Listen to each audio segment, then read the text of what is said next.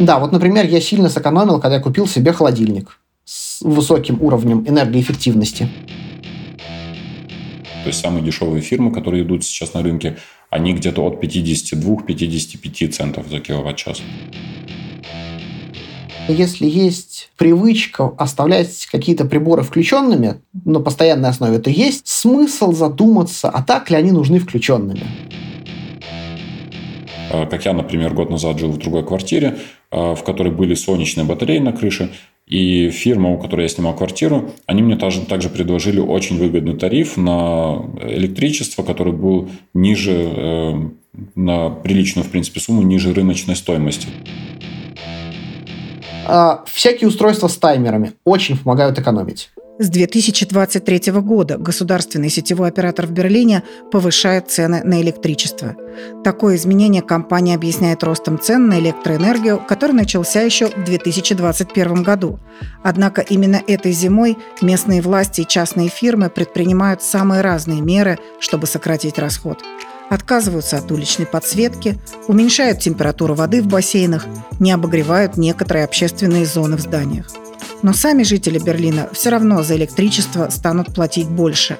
Что можно предпринять сейчас и на что надеяться в будущем, чтобы не разориться на счетах за использование электроприборов?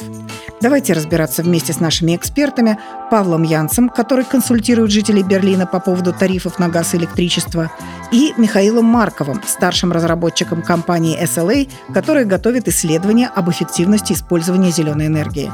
А с вами я, Ольга Орлова, и это подкаст «Подстанция». Подключайтесь к нашим сетям.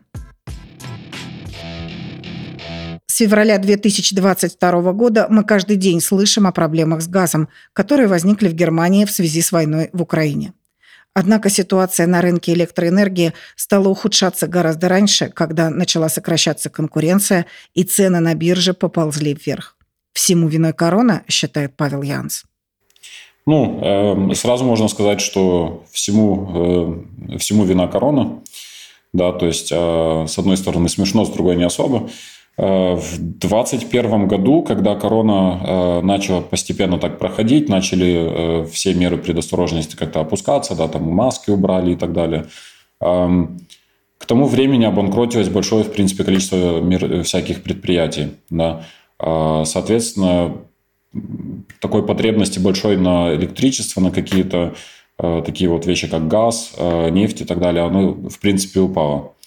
Да, потом, когда э, все это закончилось, как раз-таки вот 20, в конце 2021 года, э, как индустрия начала опять разворачиваться, да, карантин, карантины поснимали, э, производство опять начало подниматься, энергии все-таки не было достаточно. Соответственно, из-за этого, э, в принципе, вот энергетический кризис сам начал и развиваться, и э, напрямую, в принципе, оно зависит от цены на бирже, да, потому что спрос э, просто намного больше, чем был он год или два года назад – энергии не так много, спрос большой, соответственно, цены поднимаются. Да, то есть на именно саму, э, само электричество, которое человек вырабатывает на своей крыше, цена не поднялась, да, то есть оно как было бесплатно для человека, так оно и осталось. Вот, но именно э, такие вот тарифы электричества, которые э, экологически чистые, так сказать, да, которые покупают предприятия, которые покупают энергию только из э, таких вот отраслей, да, как ветряная э, энергия, допустим, или солнечная энергия, они все равно поднялись. Именно из-за того, что э, рыночная стоимость, она э, повысилась. Именно эта ситуация и повлияла на падение конкуренции на энергетическом рынке. Э, фирмы, с которыми я работаю, вот те же порталы, да, то есть эм, мне по несколько раз в день приходят от них письма, да, то есть имейлы, о том, что, допустим, вот эта вот фирма перестала сейчас предлагать электричество, да, вот это вот возобновила. Захожу, смотрю, цена высокая, да, как бы, и вообще захожу на сравнение, допустим, смотрю, а, там, скажем, около 6-7, может быть, 10 операторов, которые предлагают на данный момент вообще электричество. У других операторов, которые раньше там были, у них просто-напросто они никаких тарифов не предлагают, допустим, да, потому что ситуация на рынке такая, что они не могут сказать, по какой цене даже они вот хотят предлагать электричество клиентам, да. А, поэтому конкуренция, как бы она так, так сказать, утихла, э, утихла да, то есть им а, они больше ставят акцент на то, чтобы как-то обеспечить тех клиентов, которые есть электричеством, а, заработать как-то все равно на этом немножечко денег, да, и как-то обождать, пока ситуация на рынке немножко устаканится. Раньше, вот именно год назад или два года назад, я говорю, там было порядка там, 50 до 100 разных фирм, разных тарифов, э, которые были, у каждого были какие-то интересные моменты, допустим.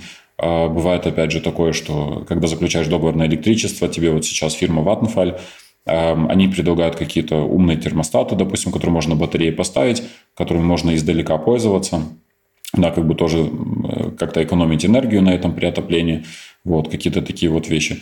Но сейчас э, конкуренции практически нету, ну, и люди, потому что они видят, что э, человеку, ну, как человек не видит сам смысл менять э, свой договор, так как у него и так самая дешевая цена на рынке, зачем ему заключать договор э, с ценой под дороже, плюс еще и гарантированно на следующие два года она будет дороже, чем та энергия, которая у него есть сейчас. Да, как бы они, они опять же это понимают. Да. Получается, что пандемия и политический кризис застали жителей Германии врасплох. Энергетическая инфраструктура оказалась не готова к плану «Б». Значит ли это, что те усилия, которые Германия вкладывала в развитие возобновляемых источников энергии, были напрасными? Конечно, нет, считает Михаил Марков. В принципе, зеленая энергетика может с этим помочь. Потому что конкретно сейчас, из-за сложившейся ситуации, цены на углеводороды растут. И поэтому та часть электроэнергии, которая производится за их счет, она дорожает. А если вы потребляете, неважно, тысячу мегаватт в год, и эта тысяча мегаватт, скажем, 20% подорожала вдвое, общий счет, общий счет вырастет. Поэтому, да, в том числе и для пользователей, для конечного потребителя, это будет выгодно, потому что доля резко дорожающих видов электричества снизится. А э, ветряки и солнечные панели, они дорожают медленнее, а то и вовсе не дорожают, но если не брать в расчет инфляцию. Ну, скажем так, дорожают с общей скоростью инфляции. И тем не менее, пока зеленая энергия не стала тем джокером, который мог бы спасти людей в кризис. Но она может сыграть куда более существенную роль на рынке, если учесть ее некоторые технологические особенности – как ее более эффективно использовать, станет понятно после проведения исследования компании SLA, объясняет старший разработчик Михаил Марков. Нашу компанию наняли для того, чтобы мы помогли сделать исследование, связанное с распределением и использованием зеленой энергии. Хотя в целом этот проект интересен на уровне всей Германии – Конкретно нас наняло правительство небольшого района города Оснабрюк. Цель исследования была понять, как распределяется производство зеленой энергии и как его производство, ее производство соотносится с ее использованием. Но если простыми словами, то и солнечные панели работают днем, когда есть солнце. А вот используют электричество люди далеко не всегда днем, а чаще больше вечером, а то и ночью. У нас есть, ну, по крайней мере, у многих э, моих знакомых есть привычка, например, включать стиральную машину на ночь, чтобы утром проснуться и развесить. Удобно? Удобно, но не экологично. И один из вопросов, который ставила перед собой энергопроизводящая компания, как мотивировать людей использовать больше зеленого электричества.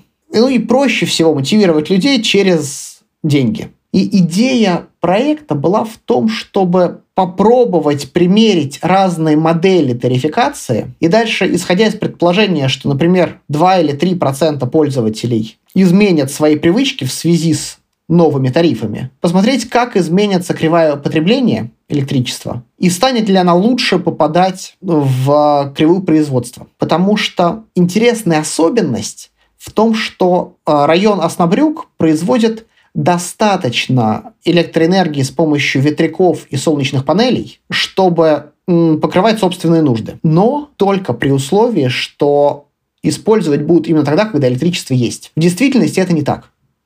В действительности ночью солнечные панели выключаются. Более того, ветер часто стихает. Ни то, ни другое не работают. Остаются только биогаз производящие, ну и прочая мелочь. И как результат зеленая энергия не покрывает, приходится использовать что-то еще, ну, в основном ископаемые углеводороды. Поскольку мало производить в сумме достаточно, электричество же невозможно накопить.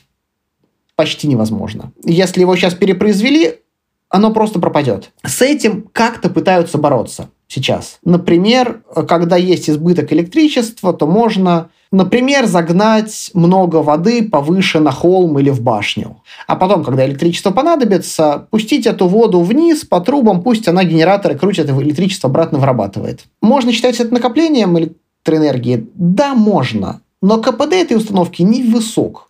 Потому что сначала мы произвели электричество, потом мы немножко потратили впустую на то, чтобы гнать воду наверх. Ну, в смысле, мы не со стопроцентным КПД будем загонять воду наверх. Сколько-то будет потерь. А потом еще эта потенциальная энергия будет обратно с помощью турбины превращаться в э, электрическую, и на этом тоже будут потери. И в итоге мы, дай бог, если процентов 15 получим обратно. А, поэтому в целом невыгодно использовать электроэнергию не тогда, когда ее произвели. Поэтому, собственно, идея проекта была в том, чтобы посмотреть, как разные способы тарификации помогут лучше попасть в потребление и предоставить, с одной стороны, людям электричество, а с другой стороны, не сильно попортив при этом природу. Означает ли это, что для наиболее эффективного потребления зеленой энергии надо иметь возможность быстро узнавать, когда именно имеет смысл ее тратить? Да. Мы сейчас говорим о гипотетической технологии. Как раз мы занимаемся разработкой притечь к ней. В том числе наша модель позволяет в будущем мы ее с таким прицелом и разрабатываем, заниматься как раз отслеживанием в реальном времени выработки электричества и расчета тарификации в каждый конкретный момент времени – и да, это будет доступно конечным, конечным пользователям. Конечно, разработка программ, которые позволят каждому жителю, кто потребляет зеленую энергию, отслеживать в реальном времени самые дешевые периоды и именно тогда включать приборы, это удобный сервис. Но когда он еще заработает, до этого надо дожить.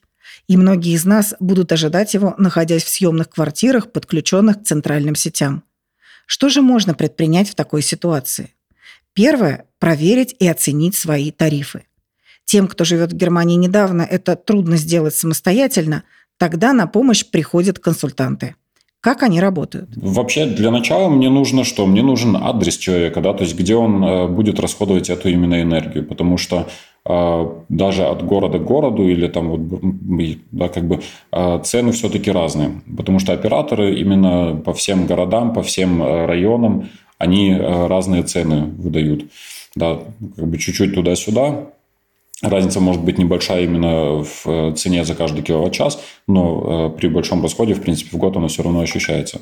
Мне нужен адрес, я по этому адресу проверяю тогда, сколько сколько энергии человек будет приблизительно расходовать, либо если у человека есть уже эти данные, и он может мне их предоставить, вот он, допустим, уже там прожил там год, два, три года, и у него есть последние перерасчеты за электричество, он мне их предоставляет, я смотрю по его расходу, эм, какой самый выгодный вариант.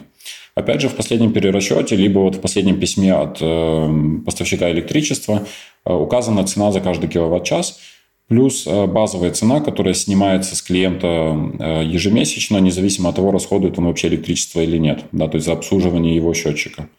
Вот. Эм, и вот по этим цифрам как раз-таки я работаю через три портала, которые сравнивают многих поставщиков. Э, я в этих трех порталах во всех проверяю и смотрю, какой самый выгодный вариант для клиента. Да? То есть существуют какие вот виды, да, то есть бывает, э, в принципе, три вида таких вот компаний. Одна это идет, э, по-немецки называется Grundversorger, да, то есть это базовый такой оператор, который который обслуживает э, большинство клиентов, в принципе, в, э, именно в определенном городе. Почему? Потому что, когда клиент заезжает в квартиру, э, у него есть от 4 до 6 недель, чтобы выбрать себе какого-то оператора. Если он этого не делает, тогда фирма, которая обслуживает счетчики, она передает этому базовому оператору данные клиента и говорят, вот, он заехал в эту квартиру, пишите ему письмо, что вы будете ему поставлять энергию, и, в принципе, если клиент на это никак не возражает, да, тогда договор состоится. Да, ну, э, договор состоялся, и клиент платит им тогда эти деньги за обслуживание электричества.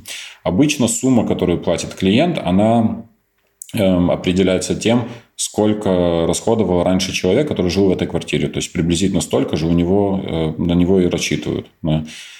Эм, второй вариант – это часто тоже какие-то фирмы, у которых снимаются квартиры, они предлагают свое какое-то электричество.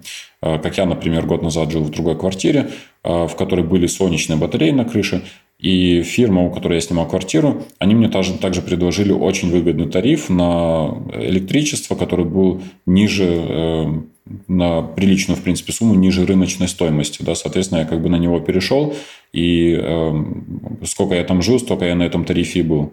Вот. И третий вариант, да, как бы если первый вариант не устраивает, цена высокая, Второй вариант, как бы, допустим, или такого варианта второго, как вот э, я рассказал, вообще нету. Тогда третий вариант – это вот именно посмотреть э, какие-то другие компании, э, сколько какая компания какую цену предлагает. Да. На данный момент ситуация не очень хорошая в этом плане, да, как бы в основном выгоднее взять базового оператора, потому что у них цены, в принципе, идут получше. В Берлине Vattenfall вот, приблизительно 33 цента за киловатт-час берет, вот в Потсдаме, где я живу сейчас, э, цены поднялись, они уже порядка 45-46 центов, но дешевле этого какую-то другую фирму, в принципе, практически не найти. Да, то есть самые дешевые фирмы, которые идут сейчас на рынке, они где-то от 52-55 центов за киловатт-час. Вот, поэтому, в принципе, э, в, такой, в таком случае я советую брать базового оператора, вот, и подключаться пока что к нему, так как у них нету какого-то срока, э, на который заключается договор. Его можно расторгнуть э, каждый месяц, там со сроком двух недель, по-моему, эм, и перейти на какую-то другую фирму. Переход, в принципе, будет эм, становиться интересным, если цена эм, таких компаний на электричество упадет. Да. То есть, если а, какая-то фирма сделает э, скидку и буд, будет предложение там, по 30-32 цента, допустим, за киловатт, можно на нее перейти. Почему? Потому что э, они в основном заключают договора на год, на два, либо даже на три года. Э, дольше трех лет обычно не бывает. Вот. И на эти год, два, либо три года в основном они всегда предлагают и гарантию цены. Да. А, почему также сейчас цена на электричество очень сильно поднялась? Потому что есть ряд таких договоров, где люди, допустим, по 25 центов, допустим, э, за киловатт заключали договора, и у них идет гарантия на следующие 2-3 года. Э, когда цена на энергию поднялась, э, компании, соответственно, работают в минус, при том, что они продают клиенту электричество по вот этой вот гарантированной цене. Соответственно, новым клиентам они э, вот эту вот разницу опять же накидывают, да, чтобы как-то отыграть э, потери на тех клиентов, с которыми были заключены договора раньше. Поэтому как бы цена вырастает как бы в два раза больше, чем она вырастала бы обычно. Вот. И если такие вот варианты появляются все-таки, заключить договор на год, на два, на три с хорошей гарантированной ценой, тогда я советую всегда это делать. Если вы уже выбрали оптимальный тариф и все равно понимаете, что счет за электричество для вас обременителен, то второй важный шаг – пересмотреть свои привычки и внимательно изучить домашние электроприборы. Это очевидные выводы из исследования, которыми делится Михаил Марков. Но я сам пока работал с этими данными, и с предварительными отчетами могу сказать, что в принципе в некоторых регионах Германии зеленый, вырабатываемый зеленой, как, следует, как следствие в данный момент более дешевой энергии, да, теоретически могло бы покрыть потребности в этой энергии. При условии, если много пользователей будут согласны изменить свои привычки. Да, вот э, тогда можно рассказать просто, какие привычки они должны изменить. Да, речь здесь ни в коем случае не идет об экономии электричества. А речь идет о том, как их использовать, когда. Взять ту же стиральную машину. У почти всех современных стиральных машин есть функция отложенного старта. И очень просто, уходя на работу, поставить стиральную машину отложенный старт через 3 часа. И тогда она включится как раз тогда, когда энергия будет, когда будет много вырабатываться солнечной энергии. То же самое можно сказать про ну, многие другие агрегаты. Ну, да, та же плита, если она электрическая, если есть возможность приготовить что-то заранее на несколько дней днем, то при этом будет использовано гораздо больше зеленой энергии. Однако даже если вы совсем не используете зеленую энергию в своих тарифах, есть полезные знания об экономии электричества, которые помогут вам снизить затраты вне зависимости от того, в доме какого типа вы живете. Во-первых, нужно смотреть что именно у вас в доме, что нагревает. У меня в доме, например, стоит электрический проточный водонагреватель в душе. Соответственно, если я не буду забывать выключить горячую воду в душе, я сильно сэкономлю электричество. А всякие устройства с таймерами очень помогают экономить. Например, в духовке есть таймер. Духовка может сама выключиться через полчаса. У меня в рецепте написано печь полчаса. Я ставлю ее на полчаса, она через полчаса выключается, и я не трачу ни копейки лишнего. И у меня ничего не пригорает дополнительным бонусом. Какие-то устройства, которые мне нравится видеть включенными, ну, например, гирлянда на елке а, или свет. Оказывается, очень удобно поставить на таймер. Таймер можно копеечный купить, и оно будет само включаться и радовать глаз, но когда я не дома, оно будет само выключаться. Мне ничего делать не надо. И деньги оно экономит. Дополнительно, если есть привычка оставлять какие-то приборы включенными на постоянной основе, то есть смысл задуматься, а так ли они нужны включенными. Например, я не привык выключать за собой компьютер. Какая разница, я все равно за ним весь день сижу, сейчас пойду посплю и вернусь все равно обратно включать. Но, как и во всех прочих историях, про которые я рассказываю, само по себе оставление компьютера на ночь, оно недорого. Но привычка оставлять его все время, вот это уже оказывается дорого. И поэтому общая моя рекомендация – это смотреть на свои привычки и смотреть, что можно изменить, не снизив собственного качества жизни. Я, например, знаю у себя, что мне некомфортно, когда во всей квартире выключен свет. Хотя я сейчас живу один, и мне он фактически нужен в одной, э, нужен в одной комнате, мне некомфортно. Я могу оставить включенным, я знаю, что это моя привычка, если я изменю, она снизит мне качество жизни. С другой стороны, я, например, знаю, что включить, я могу включить плиту, приготовить на пару дней и больше плиту не включать пару дней. Это оказывается эффективнее по времени, и вот эту привычку я могу изменить, э, готовить раз, э, ну, готовить реже и на дольше. Или, да, вот, например, я сильно сэкономил, когда я купил себе холодильник с высоким уровнем энергоэффективности. Кстати, это в целом совет мой смотреть на уровень энергоэффективности приборов, которые, особенно тех, которые работают на постоянной основе. Не дели на джоуль. Приборами с самой высокой мощностью, а следовательно наиболее энергозатратными, являются электрическая плита от 4 до 8 кВт, кондиционеры и калориферы от 2 до 3 кВт и стиральные машинки и чайники от 1,5 до 2-3 кВт. Однако мало кто кипятит воду каждый час, поэтому чаще всего наибольшую цену вы платите за приборы, работающие постоянно – Таким образом, холодильник всегда потребляет больше энергии, чем стиральная машина при стирке два раза в неделю. А постоянно работающий стационарный компьютер или телевизор, включенный на фоне, могут обогнать в том числе холодильник по уровню затраченного электричества. Если вы хотите выбрать самый энергоэффективный прибор в своей категории, то у них всех есть шкала класса энергопотребления. От наилучшего А+++ до худшего G. Выясните этот класс перед приобретением, иначе экономия при покупке этого прибора может обернуться гораздо большими затратами во время использования. Итак, этой зимой, да, у нас будет меньше света, меньше тепла и больше экономии. Но есть и хорошие новости. Это не навсегда – под конец года пришла обнадеживающая весть от Министерства энергетики США. В декабре 2022 года учеными совершен долгожданный прорыв технологии термоядерного синтеза, который может позволить решить проблему производства огромных объемов электроэнергии без выделения парниковых газов. А это значит, что выход из энергетического кризиса, в котором мы сейчас находимся, может быть найден гораздо раньше, чем кажется. Проверим в будущем и расскажем об этом в подкасте «Подстанция». Подключайтесь к нашим сетям.